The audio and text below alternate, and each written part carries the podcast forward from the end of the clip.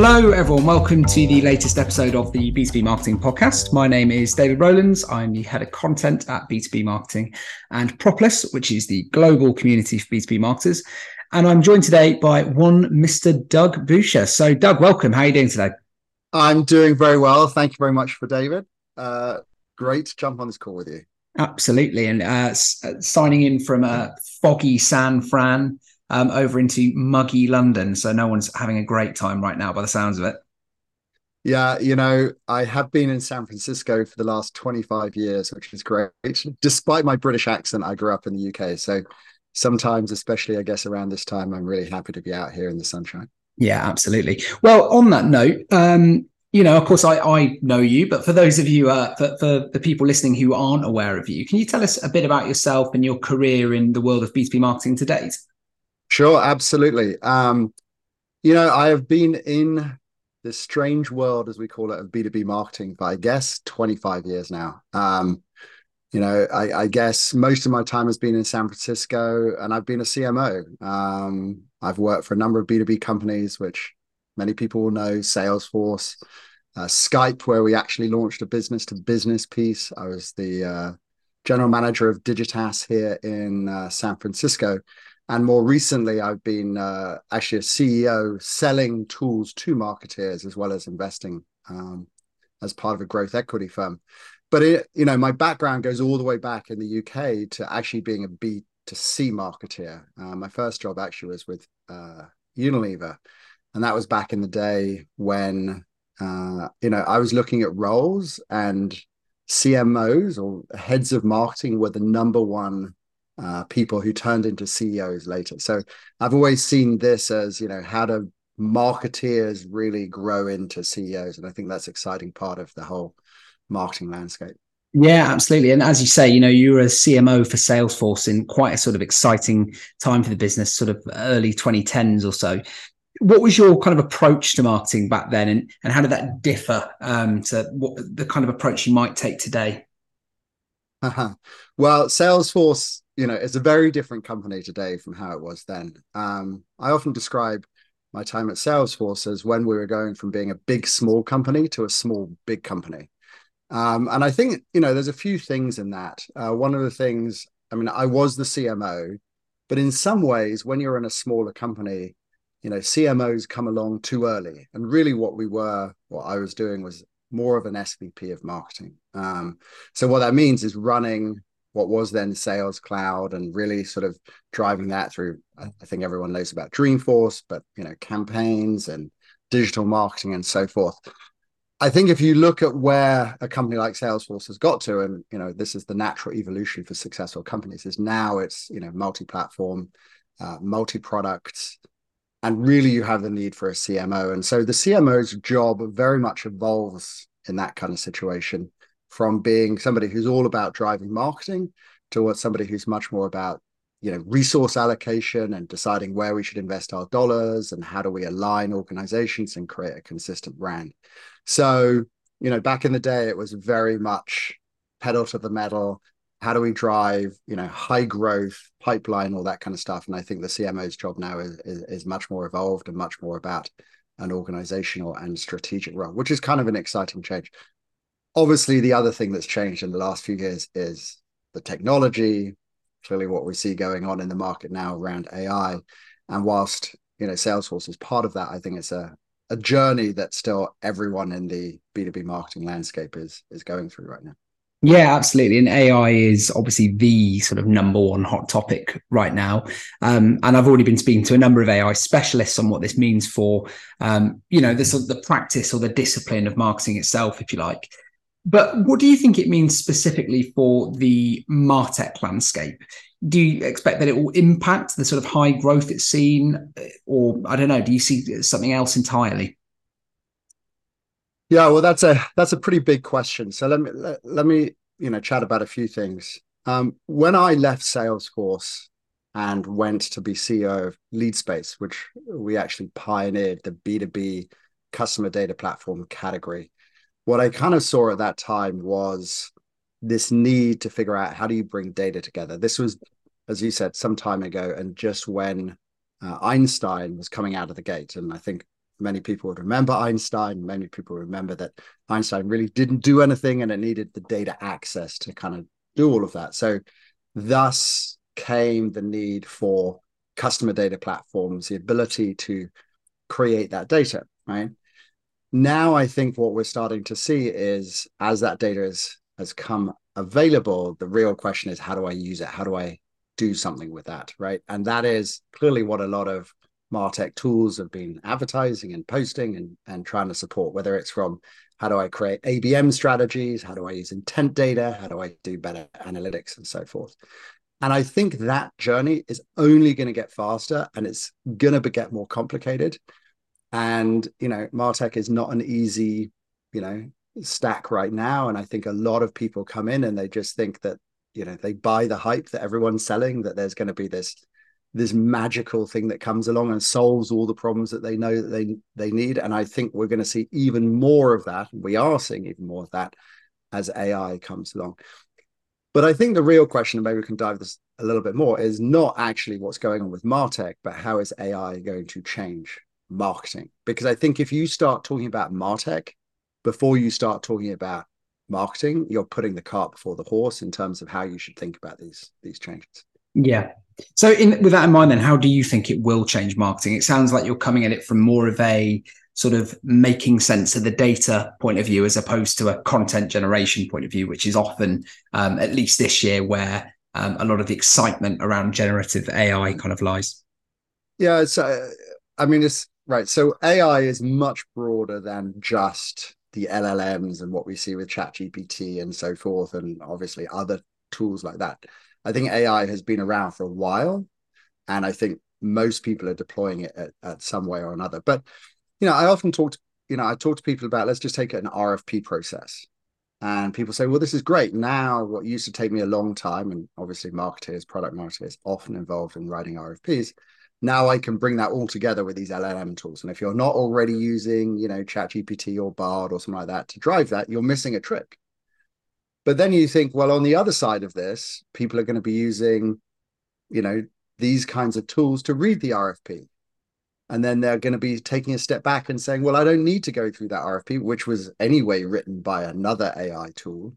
And you start to ask the question about, what are the salespeople, what are the marketing people doing in this whole process? Right now, you don't have to go very far to say what's going to happen with SEO in the same way, right?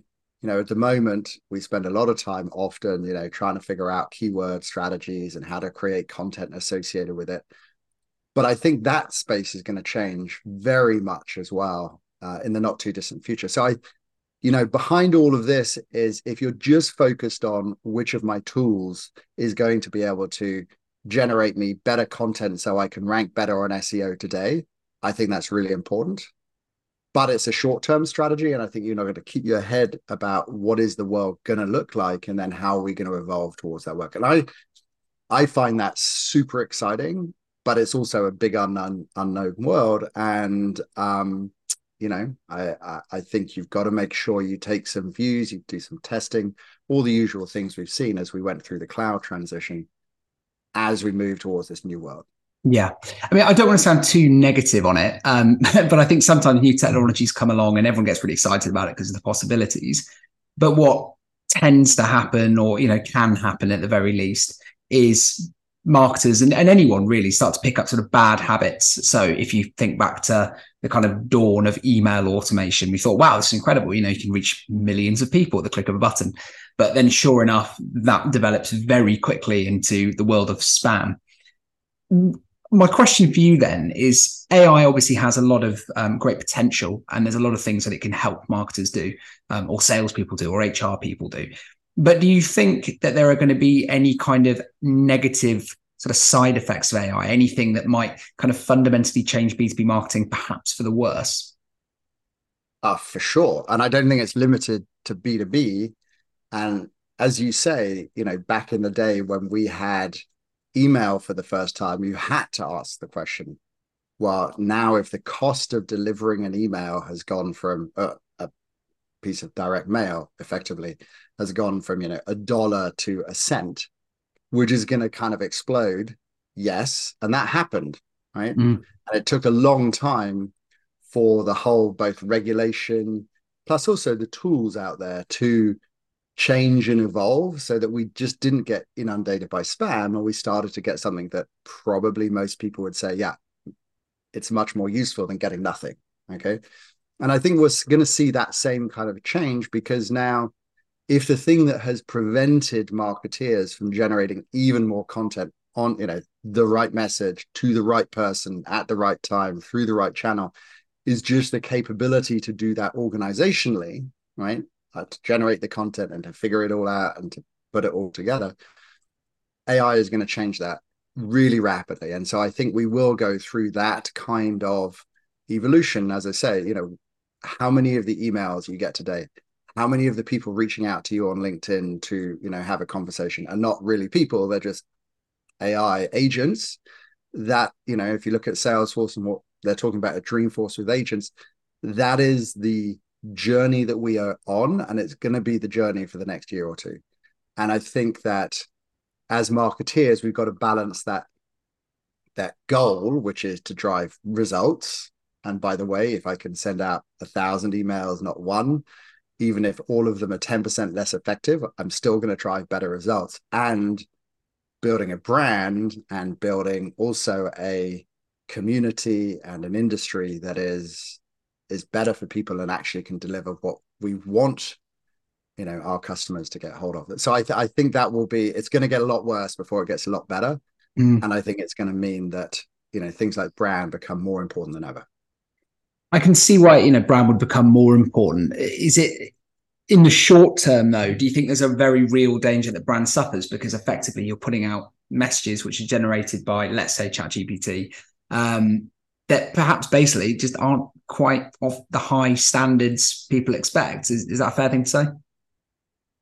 I think you've got two different questions in that, right? I mean, will there be stuff that comes out from all of these tools that is not of the standard that one might expect? Absolutely. Do I also get a lot of emails written by people, right, that are not of the standard that one expects? Absolutely too. So I think that bar will change quite quickly, and I think it is changing very quickly in terms of the quality of what we get at.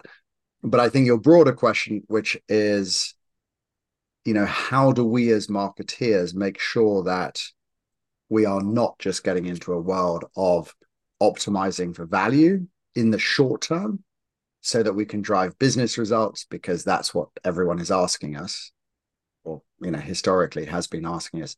And how do we also think about the long term, which is, you know, maybe what we're talking about in this concept of brand, so that we kind of find that right balance? I think that's going to be a really interesting question. It's going to be very, very hard to juggle, especially as we all know that right now, you know, we're in this environment where there's a lot of pressure on budgets. There's a lot of, you know, slow down in, you know, many of the industries that we work in. And so that pressure for results combined with this new technology is, I think, going to lead to some quite bad behavior. I can imagine. Let's explore that a bit further then in that case. So you mentioned that, you know, marketers are under a lot of pressure to hit short-term targets. And, you know, as you mentioned, a lot of them have had cut budgets and increasing pressure from sales for more leads and all the kind of things marketers tend to hate. But how do you think AI perhaps empowers people to actually think a bit more long-term, or does it at all, really? I think AI is a capability that can help us do things. And I think there's a few areas that it can help us achieve the goal that we're trying to do in terms of balancing that long and short term. So, I mean, you know, we talked about data, okay, and customer data platforms and so forth. And, you know, that's a part, a necessary part, right, of all of the things that we're talking about.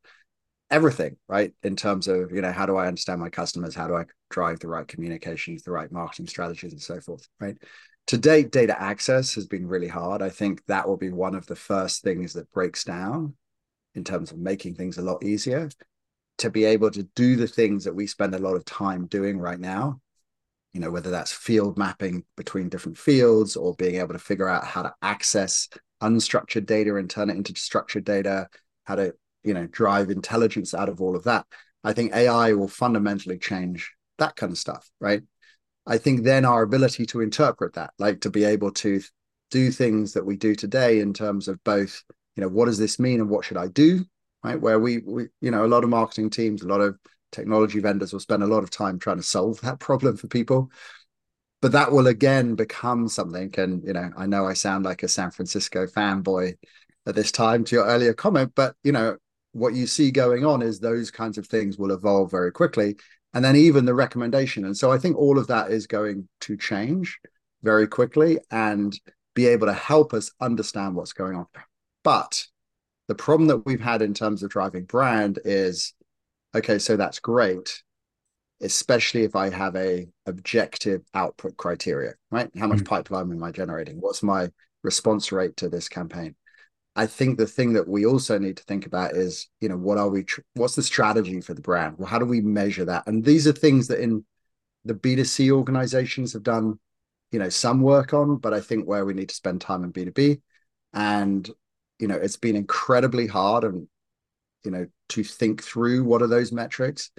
And I'm really hoping that we can use AI to start getting some more views of that kind of stuff. So even if you take things that we, on the brand side, have typically done through research studies, you know, whether it's, you know, consideration or brand affinity or even NPS kind of scoring, maybe, and I hope that AI will start to automate some of those processes so that we can have a much more holistic view than just measuring the performance of one campaign. Yeah, because it does feel to me that marketers are often kind of forced into measuring things that perhaps aren't that's sophisticated, you know, just the sheer volume of MQLs that come in, regardless if those MQLs are really likely to lead to anything, because they're fairly easy to measure. And it's quite an easy way of saying, look, we've got this number in and everything's performing well.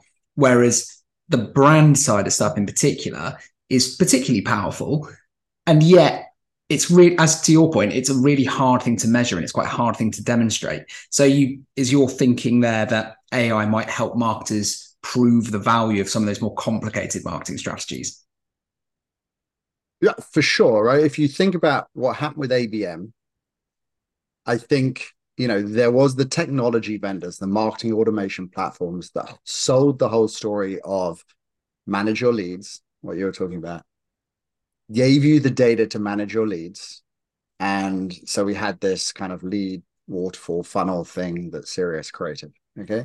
And I think a lot of people in the early days of ABM were sitting there going, well, we know that we need to think about how we run marketing differently from that, but we don't have the capability until some of these tools came along to be able to measure that. Right. Mm-hmm. So we can, you know, what I did in Salesforce, you'd sit down with a sales organization and try and manually map who were the people you wanted to talk to and put them in as individuals to deal with that. Well, hey, presto, now we can think about it a different way. Sometimes the capability is lagging the thought. I think that's what's going on with brand too. I think most marketers that I talk to, at least at a certain scale, I think when you're early stage, you're high growth, you're trying to get your brand out there, then, you know, not your brand, your product out there, trying to drive initial revenue, then maybe you're less worried about it. And, you know, there's a lot of research on this kind of stuff. But as you get to being a certain scale, then I think you do want to do this. And I think, you know, some of the tools, whether it's, you know, the share of voice calculations or the ESOV stuff or some of the other tools that are out there to be able to measure ways that you can think about brand building and get the data. I think that, I hope that will start to evolve, but it, you know, it's not easy. I think some of the stuff that Peter Weinberg and the B2B Institute are doing on this is quite thoughtful and evolved, but we've also, as marketeers, got to be able to sell the why to the organization, right? And, you know, B2C organizations, I don't think most people go and say, I don't understand what the value of the Coca-Cola brand is. They may find it hard to measure, but they've spent whatever it is, 100 years trying to figure that out.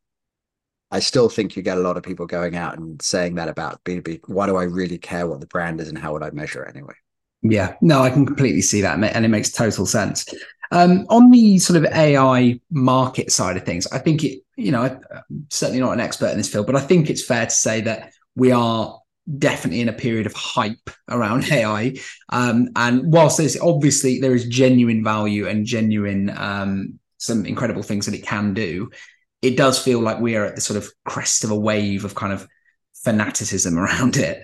And in fact, just earlier this year, we saw one company, Mistral AI, reportedly raise 105 million euros just a month into the company's entire existence. And if anyone saw it, it was effectively a blank website, which just had the name on it. But I believe it was co-founded by a couple of ex-Google individuals. So I guess they were kind of banking on their expertise. Again, not an expert in that area, just my thoughts on it.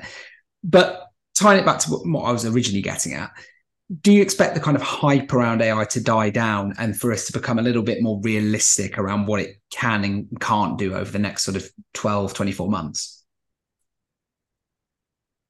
So yes and no, right? I mean, so first of all, we've got to be careful with valuations, right? Because, valuations can be super misleading in terms of, what it really means.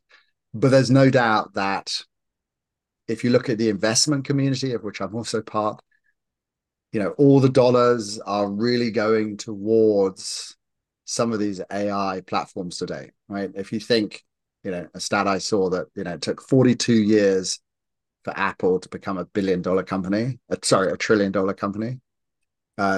Google, it took 22 years. Tesla, it took 12 years. I think many people might say, the next AI thing is going to be there in 5 years, right? And if you just look at OpenAI today, they're trying to raise money, I think, at close to 100 million, 3x their valuation, 100 billion, 3x their valuation just earlier this year, right? So that trajectory, if you're looking at this from a purely financial perspective, it's a bit like gambling. I want to place my bets, right? But there's so many of these businesses. So I think that's the financial end. I think back to the question, though, of, the level of hype.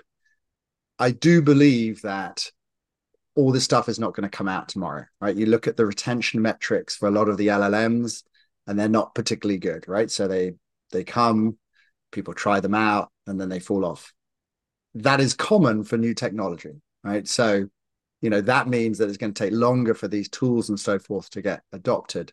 But I'm a big believer in that statement that says, nothing changes as much in a year as you think it will, but in 10 years, it changes a lot more. And so, I think if you've got a 1 year time horizon, are we going to really see that it's that different? Probably not. We're going to be doing a lot of things more simply, but we're going to have many of the same people doing many of the same things, just much more efficiently. And we'll see a lot of benefits on the cost side and some on the performance, maybe.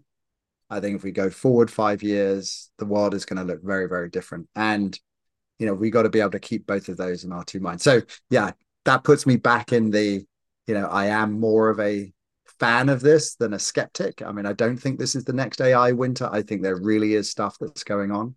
And the final comment I make on this is we often think about the LLMs as core to, i.e., ChatGPT and those language models, as core to AI. AI is much more expansive than that in terms of all the various things that are going on.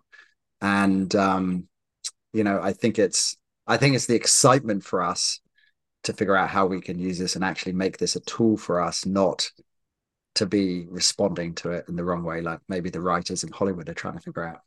Yeah, fair point. You mentioned there that, the world's going to look very different in 5 years because of, the impact of AI. We can't stop that. No one can stop the unending march of time, not to sound too dramatic about it.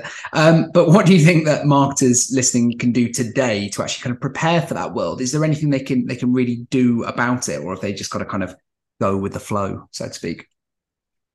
Yeah, again, so I think there are elements to this, which has been the case when social came out and everyone was like, oh my God, now there's all of this stuff on social media. What's the value of a Facebook like? Which we discovered. Not really anything. I get it. But everyone was asking those questions. How do I take advantage? And I think the story then was very much 80% keep doing what you're doing and 20% you have to invest in new things. And you cannot put metrics around that 20%. You just have to go and test and figure out what's working and so forth. So what does that mean? I think people have to try to understand all of the different things that are going on. Every single technology platform today is baking AI into what they're doing, whether it's Notion or Salesforce or Marketo or anyone else, right?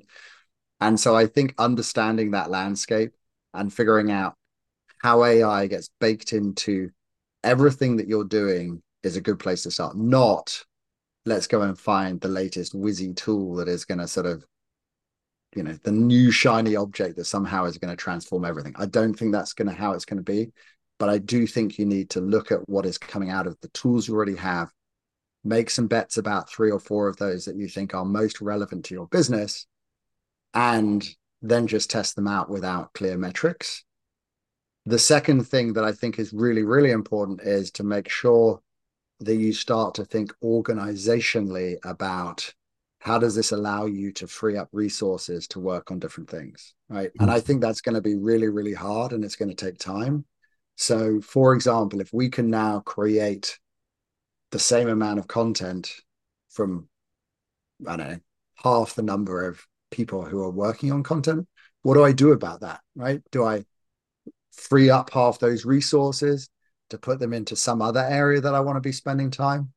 Or do I just produce twice as much content? And I think there's a risk, and as the sort of leader in this space, you have to take a step back and really drive that strategic discussion versus just generating more of the same stuff that you've always been doing, because now you can do a lot more. And I actually see the latter happening more than I would kind of want us to see it spend. And then finally, you know, you have to make sure you have access to, and I'm just going to say it again, the right data. I'm not a big believer, and from all of the people I talk to out here and so forth, that many companies will really be able to generally have access to data that will allow them to have a competitive advantage from a data perspective. That's really going to be hard to do, right? But at least to make sure that you are finding the ways to be able to get access to that data, to be able to collate it, bring it together. I think that's critical so that then you can take the right actions and so forth. So, you know, those would be 3 things that I'd really focus on doing. Fantastic. Well, Doug, I think we'll leave it there today. So thank you very much for your time. And yeah, hopefully we'll see you again soon. Great. Thanks. Really enjoyed the discussion. Likewise. Bye-bye.